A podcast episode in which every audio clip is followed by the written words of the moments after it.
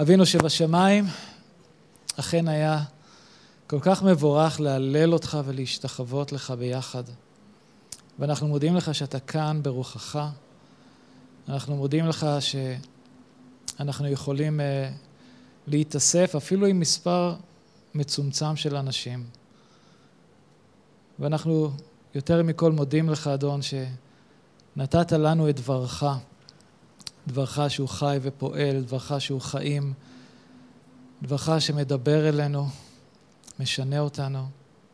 וזוהי התפילה שלי, אדון, שתשנה אותנו ותקרב אותנו יותר ויותר אליך. אנחנו נותנים לך, ישוע, את כל הכבוד ואת כל התפארת. אמן. אמן. אז יום שני בערב, בחסד האדון, אה, רבים אה, מעמנו ישראל אה, יתאספו סביב שולחן החג ויציינו את ערב ראש השנה. ואני בטוח שיש הרבה שמתרגשים לקראת החג, אבל יש גם כאלה שלא, כי אנחנו יודעים שרק להיות, כשאנחנו מתכוננים לחג, יש כל כך המון הכנות, ו... ולהיות עם בני משפחה, חלק חלק אנחנו לא מכירים אפילו. אה, וכמובן שמתנות, צריך לקנות מתנות, אה, לאלו מכם שככה באים מצפון אפריקה. אה, ו, וגם כל הפחד הזה גם שיש באנשים, אולי מישהו יופיע בחג עם נגיף הקורונה. אז, אז ממש החג הזה הוא ככה יוצר הרבה מתחים, ולא כולם ככה מתלהבים לקראת החג. אה, אני זוכר את, ה, את, את ראש השנה בילדותי, אה, הרבה מהמשפטים ששמעתי בתקופה הזו זה כמובן שנה טובה ומתוקה, אה, גמר חתימה טובה, שתהיה לראש ולא לזנב. וכך היה כל שנה. זה היה סוג של מעגל שאנחנו פשוט עוברים מחג לחג, מחג לחג, ועושים את אותו הדבר. ועבורי זה היה פשוט מסורת. אני לא זוכר שבאחד החגים אני חוויתי איזה חוויה משנת חיים. אה, ולא ראיתי את זה קורה גם באנשים מסביבי. זה היה פשוט אירועים מסורתיים. שגדלנו עליהם. והשאלה נשאלת, כשאנחנו חושבים על מועדי אדוני, על החגים שאלוהים נתן לנו, למה אלוהים נתן לנו את המועדים האלו? האם כדי שרק נקיים אה, אירועים משפחתיים? האם אה, רק כדי שאנחנו אה, נשמור את המסורת שלנו ושאנחנו נעשה את זה בגלל שאנחנו פשוט יהודים ואנחנו חייבים לעשות את זה? כמה מכם עובדים עם יומן? כן? אוקיי, בסדר. לי לקח הרבה זמן לעבוד עם יומן. אני הייתי מאלו שמסתמך על הזיכרון, אחד שמסתמך על הזיכרון שלו. עד אשר היה לי רגע שהייתי בדרכי לירושלים לפגישה, ומתקשרים אליי בדרך ואומרים, דני, איפה אתה? אתה אמור ללמד שיעור בחיפה. הייתי ב... ושכחתי לגמרי. אבל יומן עוזר לנו לתכנן את השבוע שלנו, את החודש, את השנה, וכשאנחנו חושבים על, ה... על המועדים, אה, זה סוג של הלוח העברי שאלוהים נתן לנו. הוא נתן לנו את המועדים, זמנים שבהם הוא רוצה, הוא רוצה לפגוש אותנו. וכמו שאנחנו יודעים, כשאנחנו לומדים על המועדים, יש שלושה מועדים שבהם עם ישראל נצטווה לעלות לירושלים ולחגוג את החגים. החג הראשון, פסח.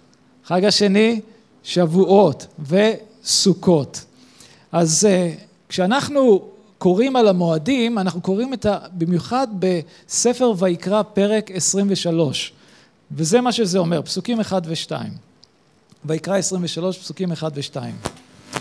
וידבר אדוני אל משה לאמור, דבר אל בני ישראל ואמרת אליהם, מועדי אדוני אשר תקראו אותם, מקראי קודש אלה, הם מועדיי. אז אנחנו רואים שהם קודם כל המועדים של אלוהים, הם החגים של אלוהים. והם גם נקראים מקרא קודש. עכשיו המילה הזאת מועד, המשמעות שלה זה זמן שנקבע מראש, זמן שאלוהים קבע בלוח הזמנים שלו שהוא עתיד לעשות בהם משהו מיוחד. מקרא קודש זאת אומרת גם הכרזה על קדושת היום, על התאספות ביחד, ובדרך כלל אנחנו, כשאנחנו קוראים בכתובים אנחנו רואים את הדוגמאות שבהם ההתאספות הייתה כדי לשמוע את דבר אדוני. עכשיו הדבר מעניין מאוד שקשור גם למילה מועד, במשכן, מה היה? היה אוהל שנקרא אוהל מועד. כתוב שם, אה, זה בספר שמות 29-43, אלוהים אומר, ונועדתי שמה לבני ישראל ונקדש בכבודי. אז כשאנחנו חושבים על המועדים, על החגים, אלוהים נתן לנו את המועדים האלה כי יש לו תוכנית. תוכנית הישועה שלו בעצם עבור כל העולם. ובכל אחד מהמועדים אלוהים יגשים את התוכנית שלו. אנחנו יודעים שלפחות אה, בפסח, בשבועות, אנחנו יודעים שהאלוהים כבר הגשים את המטרה שלו. אתם יודעים, בפסח ישוע נתן את החיים שלו, כמובן אין זמן להיכנס לכל הפרטים, בשבועות רוח הקודש צלח, הקהילה הראשונה נולדה, ואז אנחנו מגיעים לראש השנה, או יותר נכון לחג זיכרון תרועה. עכשיו אני רוצה לצאת איתכם אל מסע, אה, ככה לאחור 2,500 שנה, ולראות אירוע שקרה בזמן ראש השנה. והאירוע הזה קרה בתקופה שאנחנו קוראים לה תקופת שיבת ציון. עכשיו, עם ישראל שהיה בגלות בבבל, הוא היה במשך 70 שנה, זה עונש שהם קיבלו מאלוהים על כל החטא שהם עשו בארץ. הם עבדו אלילים, הם... אה, ממש רשימה ארוכה של אה, לשפוך דם נקים, הם פגעו באלמנות וביתומים, ואחרי שאלוהים ניסה להזהיר פעם אחר פעם, הם, הם פשוט לא הקשיבו. עד אשר אלוהים הביא את המשפט ושלח אותם לגלות לבבל במשך שבעים שנה. אז תחת ההנהגה של עזרא ונחמיה, הם חוזרים, חלק משארית חוזרים לארץ. הם חוזרים לארץ והם מתחילים לשקם את בית המקדש. הם מתחילים לבנות את חומות ירושלים. ויותר נכון, השיקום לא רק היה השיקום הפיזי של המקומות, אלא השיקום הרוחני. השיקום שבו שוב עם ישראל חוזר לקבל את הזהות שלו כעם ישראל, כעם שאוהב את אלוהים. ובנקודה הזו נחמיה אוסף את העם אה, ברחוב שנקרא שער המים, לפני שער המים, והיו בערך כנראה כחמישים אלף אנשים. אז תחשבו לרגע מפגש כזה של חמישים אלף אנשים, ומה הם הולכים לעשות. אנחנו נקרא בספר נחמיה, פרק ח', פרק שמונה, ונקרא פסוקים שתיים ושלוש. נחמיה פרק שמונה, פסוקים שתיים ושלוש.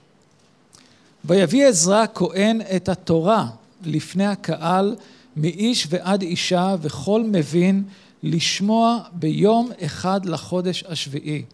ויקרא בו לפני הרחוב אשר לפני שער המים, מן האור עד מחצית היום, נגד האנשים והנשים והמבינים, ואוזני כל העם אל ספר התורה. עכשיו אנחנו רואים שהאירוע הזה התרחש בדיוק, מתי? הוא אומר כאן, באחד לחודש השביעי. ואנחנו יודעים מה קורה, איזה מועד יש לנו באחד לחודש השביעי, זה חג זיכרון תרועה. כתוב לנו בויקרא, אתם לא, פשוט תקשיבו, בויקרא 23 זה שמדבר על אה, אה, חג זיכרון תרועה. דבר אל בני ישראל לאמור, בחודש השביעי, באחד לחודש, יהיה לכם שבתון, זיכרון תרועה, מקרא קודש.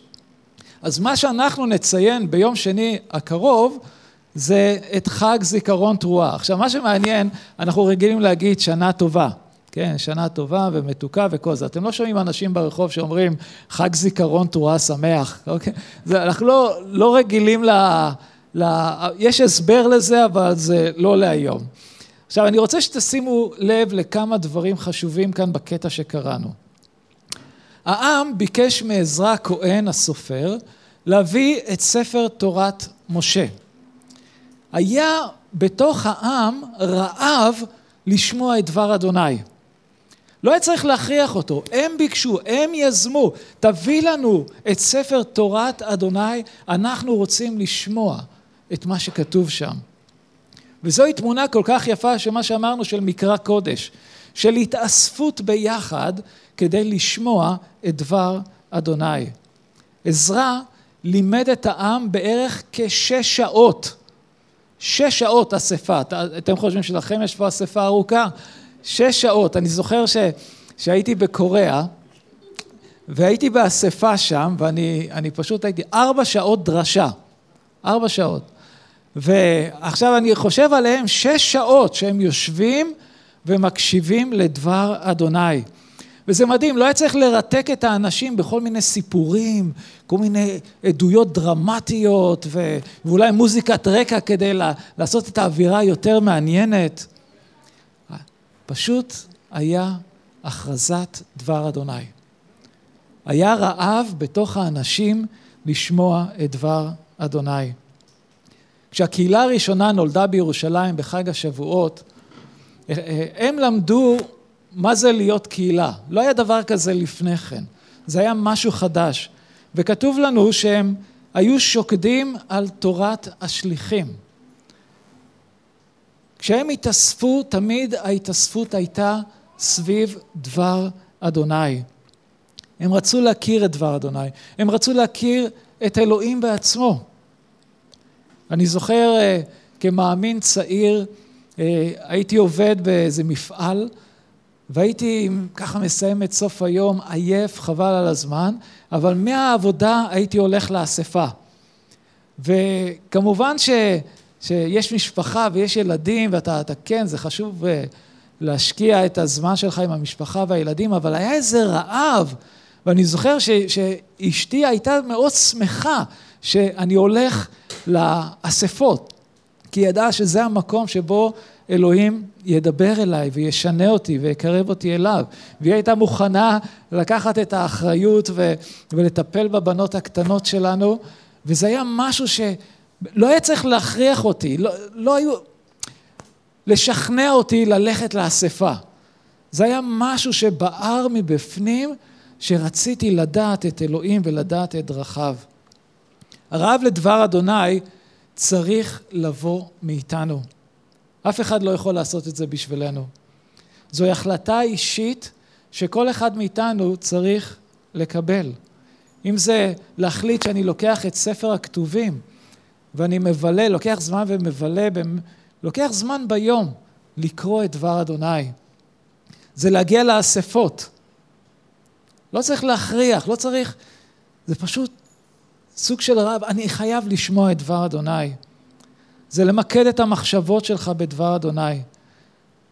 ואלו מאיתנו שיש לנו משפחות וילדים, זה, זה גם להביא את המשפחה שלנו ולהרגיל אותם להתאסף סביב דבר אדוני.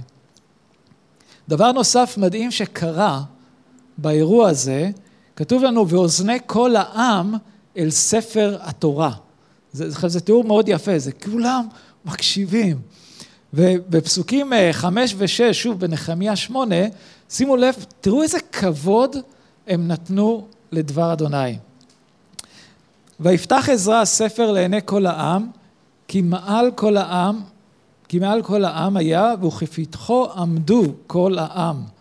ויברך עזרא את אדוני אלוהים הגדול, ויענו כל העם, אמן. אמן במעל ידיהם, ויקודו וישתחוו לאדוני אלפיים ארצה. עכשיו זה דבר מדהים, אנחנו רואים ש, שכאשר הוצא דבר אדוני, העם נתן כבוד לדבר אדוני בזה שהוא עמד. עכשיו יש פרשנות שאומרת שהמילה הזאת עמד זה בעצם הם שתקו. עכשיו אם אתם תחשבו על, על 50 אלף אנשים שמתאספים ביחד ולהביא אותם למקום של שקט, זה, זה די מאתגר, נכון? אה, אבל ייתכן שהם עמדו, שזה גם מראה סוג של כבוד. הייתה הקשבה מוחלטת במקום. וכשדבר אדוני התחילו להכריז אותו, התחילו להגיד את המילה אמן. אני מסכים. כן, זה נכון. עכשיו, אני יודע, אני לא יודע אם אתם הייתם, אבל uh, במיוחד uh, בחוץ לארץ, כשאתה מתאסף באספות, כשאתה מטיף או המורה מלמד את דבר אדוני, זה ממש רגיל לשמוע בקהל אנשים שאומרים, אמן, אמן. כאילו, יש הסכמה כזו, לפעמים זה כן מפריע, אבל, אה, אבל אני זוכר שכאילו ניסיתי להתרכז וכל פעם שומע, אמן, אמן, אמן. אבל, אבל זה היה סוג של, של אנשים שכן, אני מסכים עם, עם מה שכתוב שם. כש... אני, כמו שאתם יודעים, אני גדלתי במשפחה שהיינו מסורתיים, והיה לנו סוג של כבוד לדבר אדוני. ועכשיו, איך זה קיבל ביטוי אצלנו? לפחות אצלי, לא שמים את ספר התורה על הרצפה. אין דבר כזה. אני הייתי בשוק כשבאתי לקהילה בפעם הראשונה, ואני רואה אנשים ששמים את התנ"ך מתחת לכיסא, אני הייתי ב... איך הם מסוגלים לעשות דבר כזה? אסור לעשות דבר כזה. ו... ואני זוכר שהסתכלתי על התנ"ך שלי, של אשתי, שהיא מסמנת את כל הדברים. אנחנו, מי מקשקש? כאילו, בשבילי זה לקשקש. אסור לעשות דבר כזה. ואם התנ"ך היה בתיק בילקוט שלי, חס ושלום שאתה זורק את הילקוט אה, על הרצפה. גם בבתי הכנסת אנחנו רואים שנותנים מקום של כבוד לדבר אדוני, שמים את ספרי התורה בתוך ארון הקודש. אתם יודעים שגם ספרי תנ"ך ישנים קרועים. אתם יודעים מה עושים אותם? קוברים אותם. לא שורפים אותם, לא זורקים אותם, קוברים אותם. זה סוג של, זה דבר אדוני ואנחנו שומרים עליו גם כשזה אי אפשר להשתמש בו, כביכול. עכשיו, מה זה אומר לגבינו? מה זאת אומרת בשבילנו לתת כבוד לדבר אדוני? כשאנחנו באים לבית אלוהים, אנחנו צריכים לכבד את הזמן שבו אנחנו מקשיבים לדבר אדוני. ואני יכול להגיד לכם שהרבה פעמים אני, אני רואה מצבים ש, שאנשים מנהלים שיחות חולין בזמן שדבר אדוני מלו, מלומד.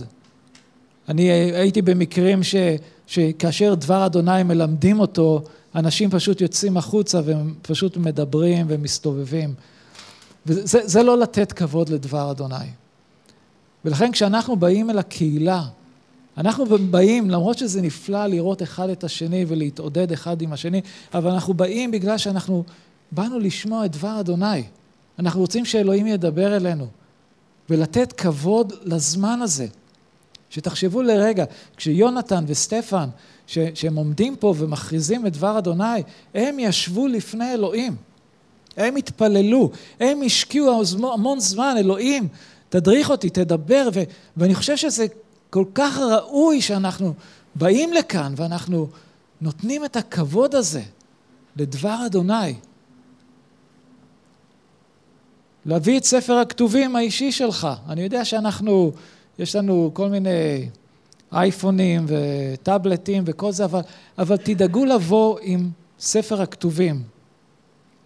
תגיע עם ציפייה שהאדון ידבר אליך. אל תבוא לקהילה רק כי אתה חייב, או, או, או אני מקווה שיקרה משהו. תבוא עם ציפייה. דבר אלוהים מדבר אלינו, ואתם יודעים מה נפלא בהכרזה של דבר אדוני? זה שאני יכול לשמוע דרשה של אחד מהם, ואלוהים ידבר אליי משהו שאפילו הם לא התכוונו. זה הכוח שיש בדבר אדוני. הוא לוקח, אלוהים משתמש בדבר שלו לדבר אלינו בדיוק בנקודות שאנחנו צריכים בחיים שלנו ברגעים האלו. ותנחיל, בואו ננחיל את העקרונות האלו בתוך המשפחות שלנו. בואו נחזור לנחמיה שמונה, נמשיך עם ה... שוב, להזכיר לכולנו, זה קורה ביום זיכרון תרועה וראש השנה. נחמיה שמונה, פסוקים שמונה ותשע.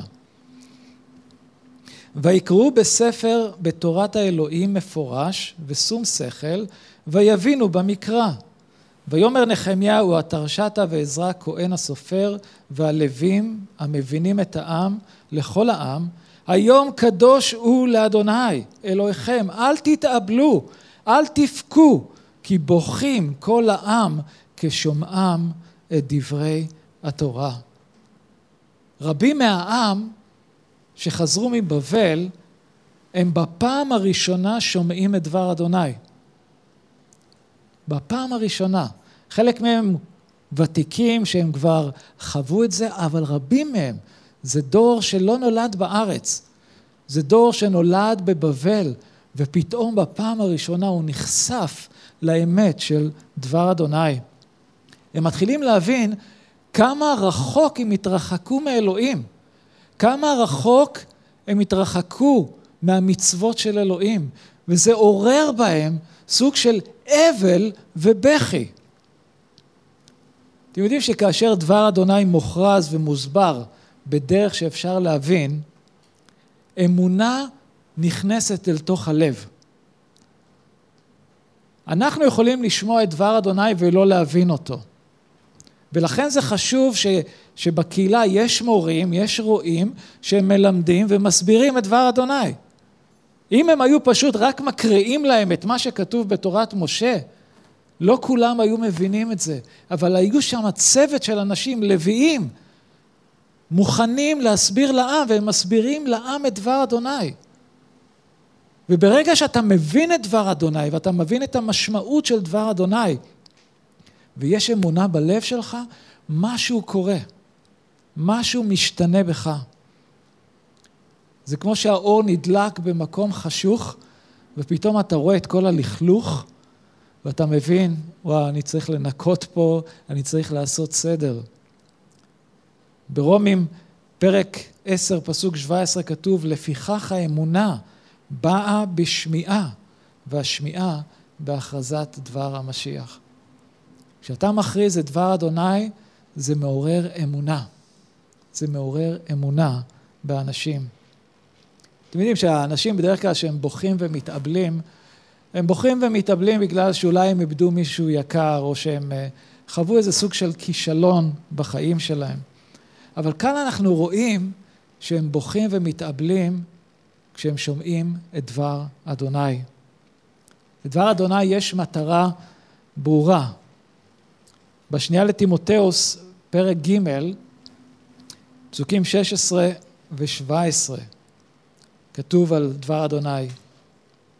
כל הכתוב נכתב ברוח אלוהים, ומועיל הוא להוראה, לתוכחה, לתיקון, לחינוך במעגלי צדק, למען יהיה איש האלוהים מושלם ומוכשר לכל מעשה טוב.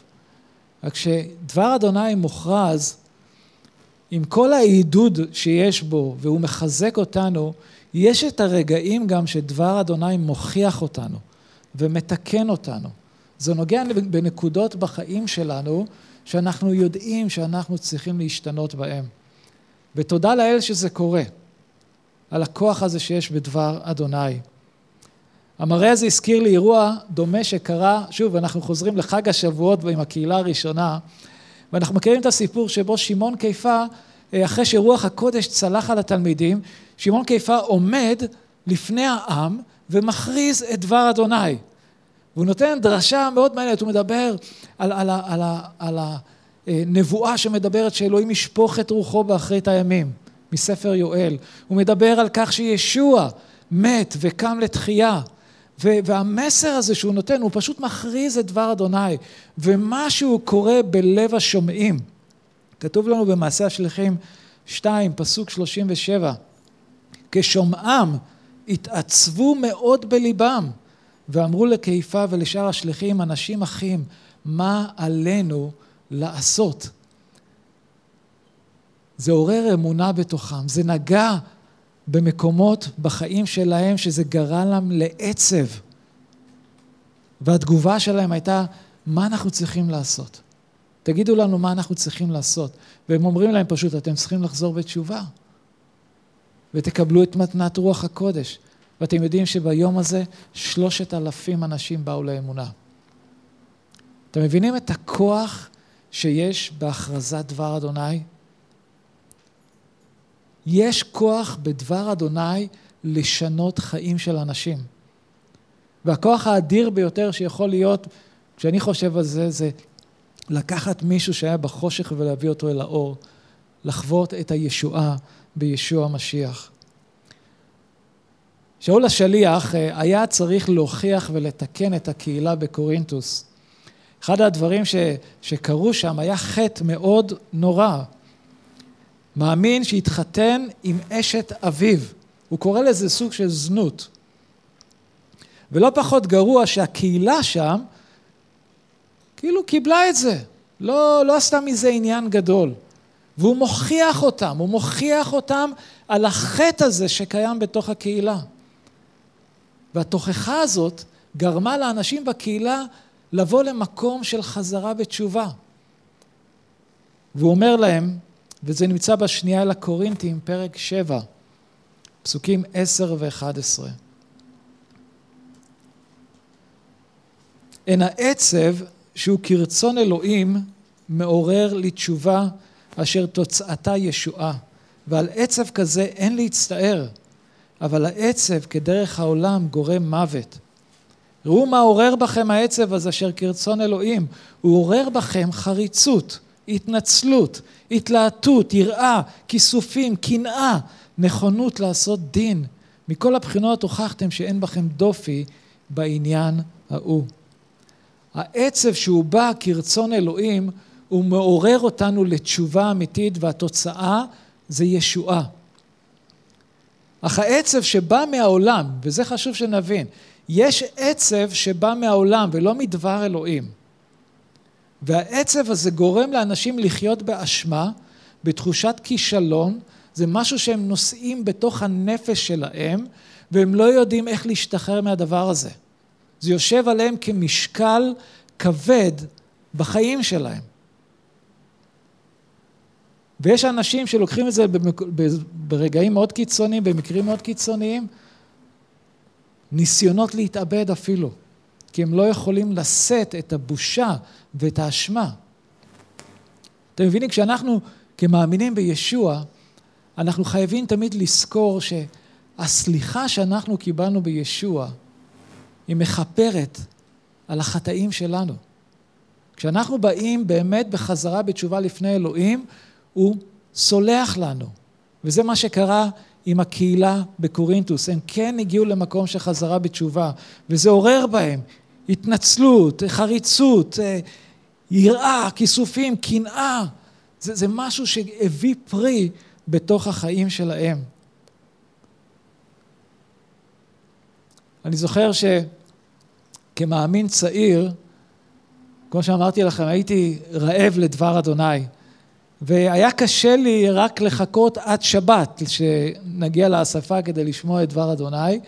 ואני זוכר שהייתי לוקח לעבודה שלי ווקמן. אה, עכשיו, אני, יש פה צעירים שלא יודעים מה זה ווקמן. זה מכשיר כזה ששמים קסטות אלחוטי. והייתי לוקח, ובעבודה שלי זה אפשר לי, כי הייתי עובד בישיבה והייתי ככה יצור של אנטנות, לא חשוב, אבל אה, הייתה לי את היכולת לעבוד ולהקשיב באותו הזמן. והייתי לוקח קלטות של לימוד דבר אדוני. ואני רוצה להגיד לכם שאני, זה כאילו, כל יום עבודה, זה כאילו הייתי בשלוש אספות, ובשלוש האספות האלה זה כמו שיש קריאה קדימה לבוא ולהתפלל, זה מה שחוויתי. הייתי שומע כזה, ואני פשוט בוכה, וכאילו, כי זה נגע בנקודות בחיים שלי שאני הרגשתי ש, שאלוהים, וואי, תשנה אותי בזה. אני, אני יודע שאני לא בסדר בתחום הזה.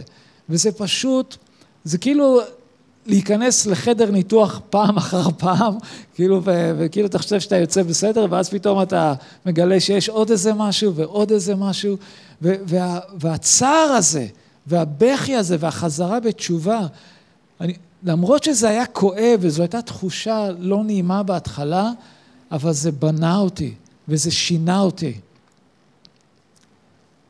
אל נחשוש לפתוח את ליבנו לפני אלוהים.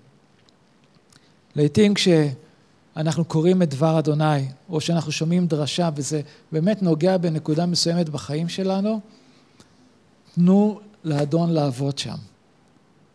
תנו לאדון לעבוד שם, וזה סימן טוב. אני זוכר ש, שאני, תוך כדי דרשות אני רואה אנשים בוכים בקהל, או שאנשים שבאו קדימה והם פשוט בוכים, כי, כי אלוהים נוגע בהם, אלוהים פועל בחיים שלהם. עכשיו, זה לא משהו שקורה כל יום, כן? אבל, אבל יש רגעים שכן אלוהים נוגע בנקודות מסוימות בחיים שלנו, כי הוא רוצה לשנות אותנו. אלו הרגעים שבהם אנחנו משתנים, אלו הרגעים שבהם אנחנו חווים ניצחונות.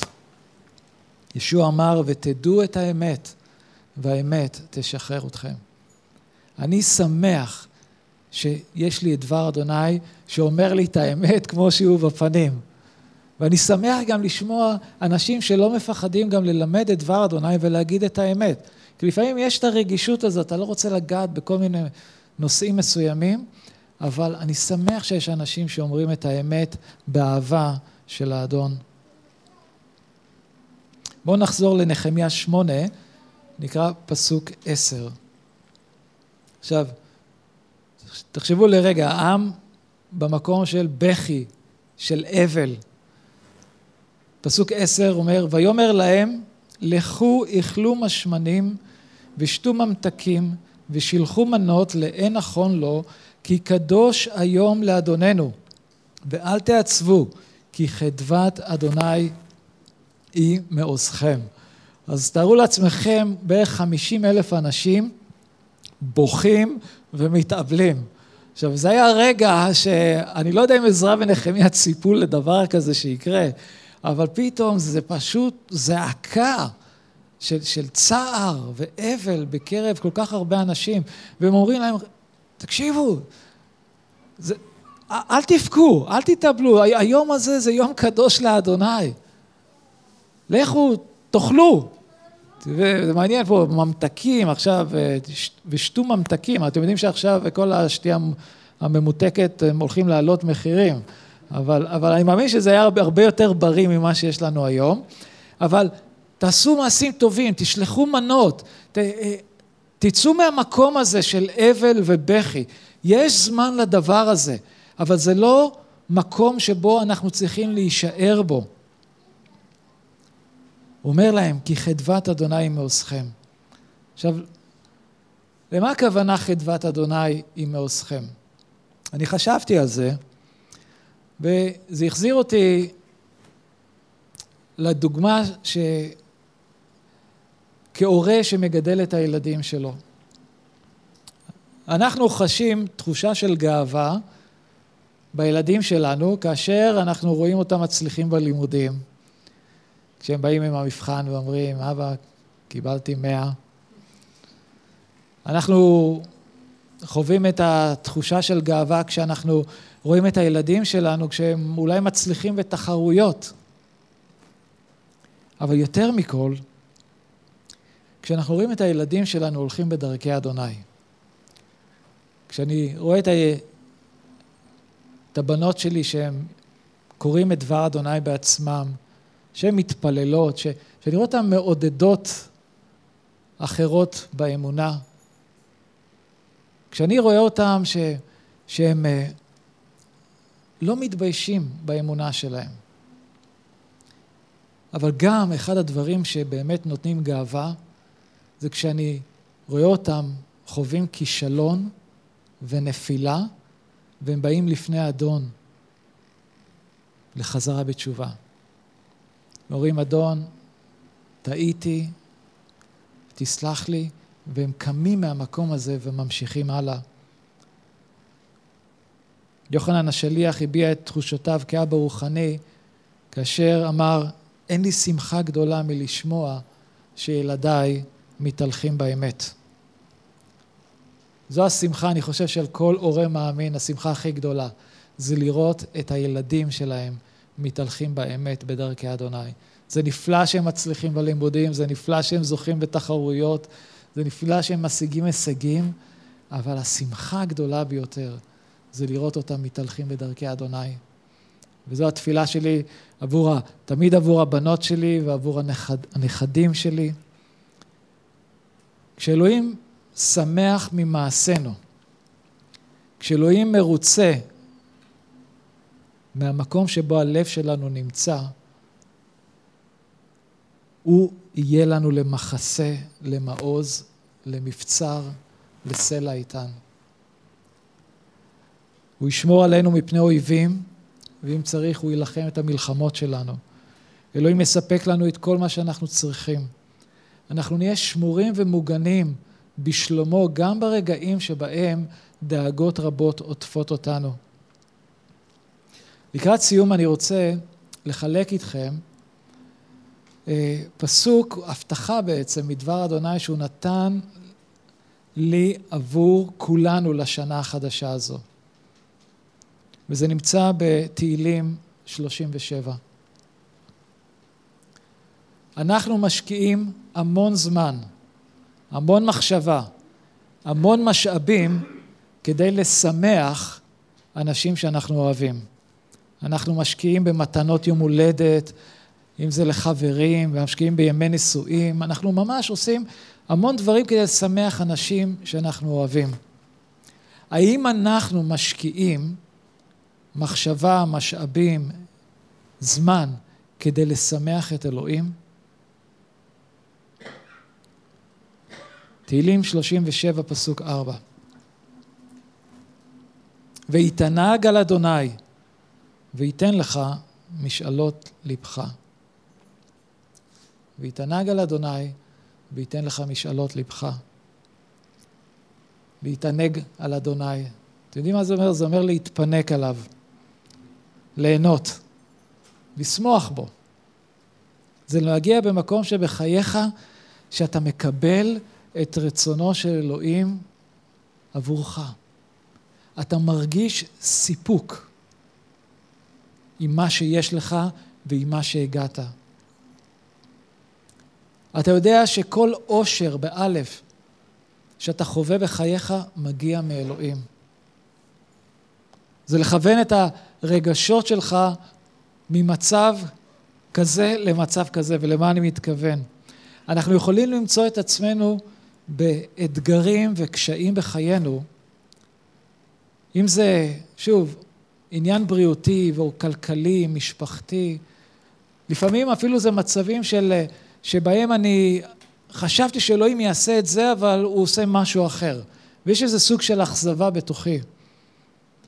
וברגעים האלו אתה בוחר, בוחר לכוון את הרגשות שלך כלפי מעלה, מהמציאות הארצית למציאות של אמונה וביטחון באלוהים. אני תמיד אוהב את הסיפור של שאול השליח וסילה, שהם היו בפיליפאי, ואחרי שהם באמת עשו דבר נפלא, הם הכריזו את הבשורה, אה, והיו צריכים לגרש איזה רוח מאיזה נערה, הם מוצאים את עצמם בבית הסוהר, במקום מאוד קשה, מקום ש, שפתאום אתה, אתה יכול לשאול את השאלות, למה אני פה, עשיתי את מה שאתה רוצה, אדון, למה אני צריך לסבול, למה הכאב הזה? והם בוחרים באותו רגע לכוון את המחשבות שלהם לכיוון אחר.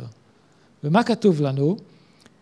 הם התפללו ושרו שירי הלל. הם התפללו ושרו שירי הלל. ברגע הקשה הזה שהם היו בו. אנחנו יכולים להיות במקום הזה שבו אנחנו באמת יכולים להתלונן ולהגיד, אלוהים, למה עשית לי את זה? למה הבאת לי?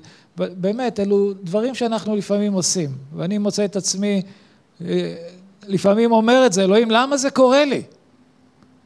אבל אני, אני לא מרשה לעצמי להישאר במקום הזה.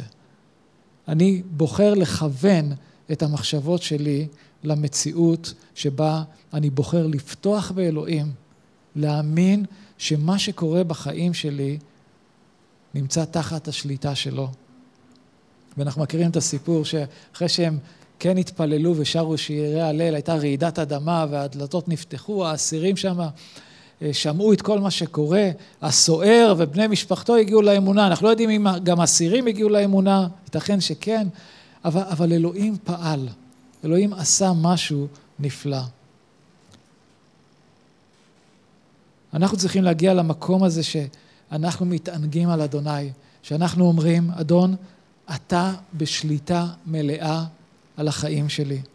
אתה יודע בדיוק מה שאתה עושה ואם אני במצב הזה, כנראה שיש לך תוכנית. אני בוטח בך ומאמין לך ומתכוון לשמוח בך. כשאתה מכוון את הרגשות שלך כלפי מעלה, אתה משמח את אלוהים.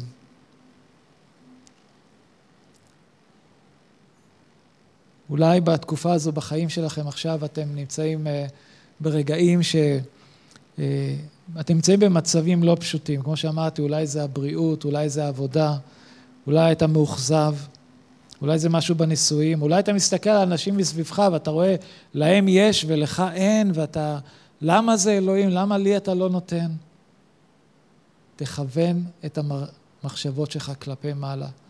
תגיע למקום הזה בחייך שאתה מסופק באדון. אלוהים, איזה כיף, תודה לך. תודה לך על הפיאט 127 שנתת לי שנת 71. זה האוטו הראשון שלנו. תודה לך, אדון. תודה לך, אדון, על דירת עמידר ועם הג'וקים שנכנסים.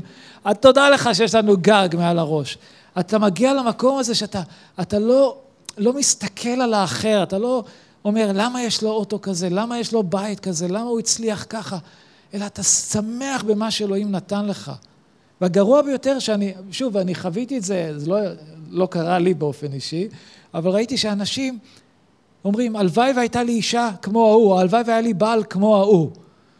כאילו זה, כאילו אלוהים עשה טעות איתך, הוא לא נתן לך את הדבר הטוב ביותר. אל תיכנסו למקומות האלו. תהיו מסופקים במה שאלוהים נתן לכם. ואתם יודעים מה הנפלא בדבר הזה? כשאתה מתענג על אדוני, שאתה פשוט נהנה ממה שהוא נתן לך בחיים ואיפה שאתה עכשיו בחיים שלך, הוא, אומר, הוא מבטיח, הוא אומר, וייתן לך את משאלות לבך. עכשיו, זה חשוב שנבין שזה, שזה לא אומר ש... אוקיי, יש לי משאלות, אני רוצה א', ב', ג' וד', אז אני אתענג על אדוני והוא ייתן לי את הדברים האלה. זה, זה לא עובד ככה. כי לפעמים המשאלות הלב שלנו נגועות בחטא. ולפעמים יש בהם תאוות שהן לא טובות בשבילנו, הן יכולות להזיק לנו, המשאלות שאנחנו רוצים. ולכן כאשר אני מתענג באדוני, ואני אומר, אלוהים, אני שמח עם מה שיש לי בחיים שלי, עם מה שנתת לי. המשאלות לב שלנו הופכות להיות המשאלות לב של אלוהים. ופתאום דברים קורים בחיים שלך, דברים שרצית, אולי לא בדיוק כמו שרצית, אבל פתאום אלוהים נותן לך את הדבר הטוב ביותר והמושלם ביותר עבור החיים שלך. אלוהים אמר לשלמה המלך, מה אתה רוצה שאני אתן לך? תארו לעצמכם שאלה כזו. אלוהים נגלה לך ואומר לך, סטפן, מה אתה רוצה שאני אתן לך? תגיד מה שאתה רוצה, הכל. ועם בקשה כזו, שלמה אומר, תן לי חוכמה. תן לי חוכמה. וזה שימח כל כך את אלוהים, כי הוא לא ביקש חיים ארוכים, הוא לא ביקש המון כסף, הוא לא ביקש שאלוהים יציל אותו מהאויבים, דברים שאני בטוח שכל אחד מאיתנו היה מבקש, הוא ביקש חוכמה. הוא רצה לדעת איך להוביל את העם. וכשאנחנו חושבים על החיים שלנו, על המשאלות לב שלנו, מה אנחנו מבקשים מאלוהים? מה אנחנו רוצים מאלוהים? בואו נתחיל בזה שאנחנו מתענגים על אדוני, שהשנה הזאת תהיה שנה שבה אנחנו פשוט נגיד לאלוהים, אלוהים, תודה לך על מה שאתה עושה בחיים שלי. תודה לך על מה שיש לי. תודה לך שמה שקורה בחיים שלי, הכל ממך, ואם לא נתת לי את זה, אני יודע שאתה אתה אחראי לזה, אתה תדאג לי. ובזמן שלך אתה תספק לי את כל מה שצריך. ואני מאמין שאנחנו נראה בשנה החדשה הזו משאלות לב שיש בתוכנו מתגשמות. מתגשמות. אז אני רוצה להתפלל יחד איתכם, ולהתפלל שאלוהים יכין את הלב שלנו ויעשה את הלב שלנו כמו שקרה עם עם ישראל אז, לפני 2,500 שנה בראש השנה. שראש השנה הזה שאנחנו נכנסים אליו יהיה ראש השנה שהוא יהיה סביב דבר אדוני. שאנחנו נבחר לעשות את הטוב בעיניו, שיהיה בנו את הרעב הזה, שניתן לו לשנות אותנו מבפנים, שנגיע למקום הזה בחיינו שאנחנו נהיה מסופקים במה שהוא נתן לנו, ושנוכל באמת להיות אור בקרב המשפחות שלנו. אני יודע שחלק מאיתנו הולכים להיות עם משפחות לא מאמינים, שבאמת נהיה ברכה בשבילהם שם, שהם יוכלו לראות משהו מיוחד בחיים שלנו, משהו שימשוך אותם אל האדון. אדוני אלוהים, תודה לך. תודה לך על דברך אלינו. תודה לך על הסיפור הזה שאנחנו יכולים לזכור לפני 2,500 שנה, בראש השנה, על מועד שבו אכן אתה פגשת את עמך ישראל בצורה כל כך עמוקה ואמיתית. ואדון, אנחנו מתפללים שבראש השנה הזה, ראש השנה 2021, אדון, שאתה תפגוש אותנו באותו האופן. אדון, שיהיה רעב לדברך, שישתחרר בתוך הלב שלנו, בתוך המשפחות שלנו, בתוך הילדים שלנו. אדון, שדברך ימצא מקום בליבנו וישנה אותנו מבפנים. תודה לך, אדוני אלוהים, שבזמן הזה אתה קורא לנו גם להתענג עליך, לפתוח בך, להיות מסופקים במה שברכת אותנו. תעזור לנו לא להשוות את עצמנו לאנשים אחרים, לא לקנא, לא להתאבות לדברים שאנחנו לא צריכים, אדון, אלא שנהיה מאושרים. אדון, אני מתפלל עבור כל אחד שנמצא כאן, שיש לו משאלת לב. משאלת לב, אדון, שהם יודעים, אולי אף אחד לא יודע, אבל אתה אלוהים שיודע. ואני מתפלל שאתה תענה לילדיך על פי רצונך הטוב והמושלם. שהשנה הזאת תהיה שנה של פריצת דרך, שנה של גדילה באמונה, שנה שבה אנחנו נראה את בני המשפחות שלנו מתהלכים באמת. אדון, תברך את המפגשים שלנו בשני בערב, אנחנו נהיה עם המשפחות. עזור לנו להיות עדות טובה, תפתח בפנינו את ההזדמנות לספר להם עליך, ושהם יוכלו לחוות את אהבתך. תודה לך על החסד, אדון. תודה על האהבה שלך, אנחנו מהללים אותך, אדון. ולך, ישוע, אנחנו נותנים את כל הכבוד ואת כל התפארת. אמן.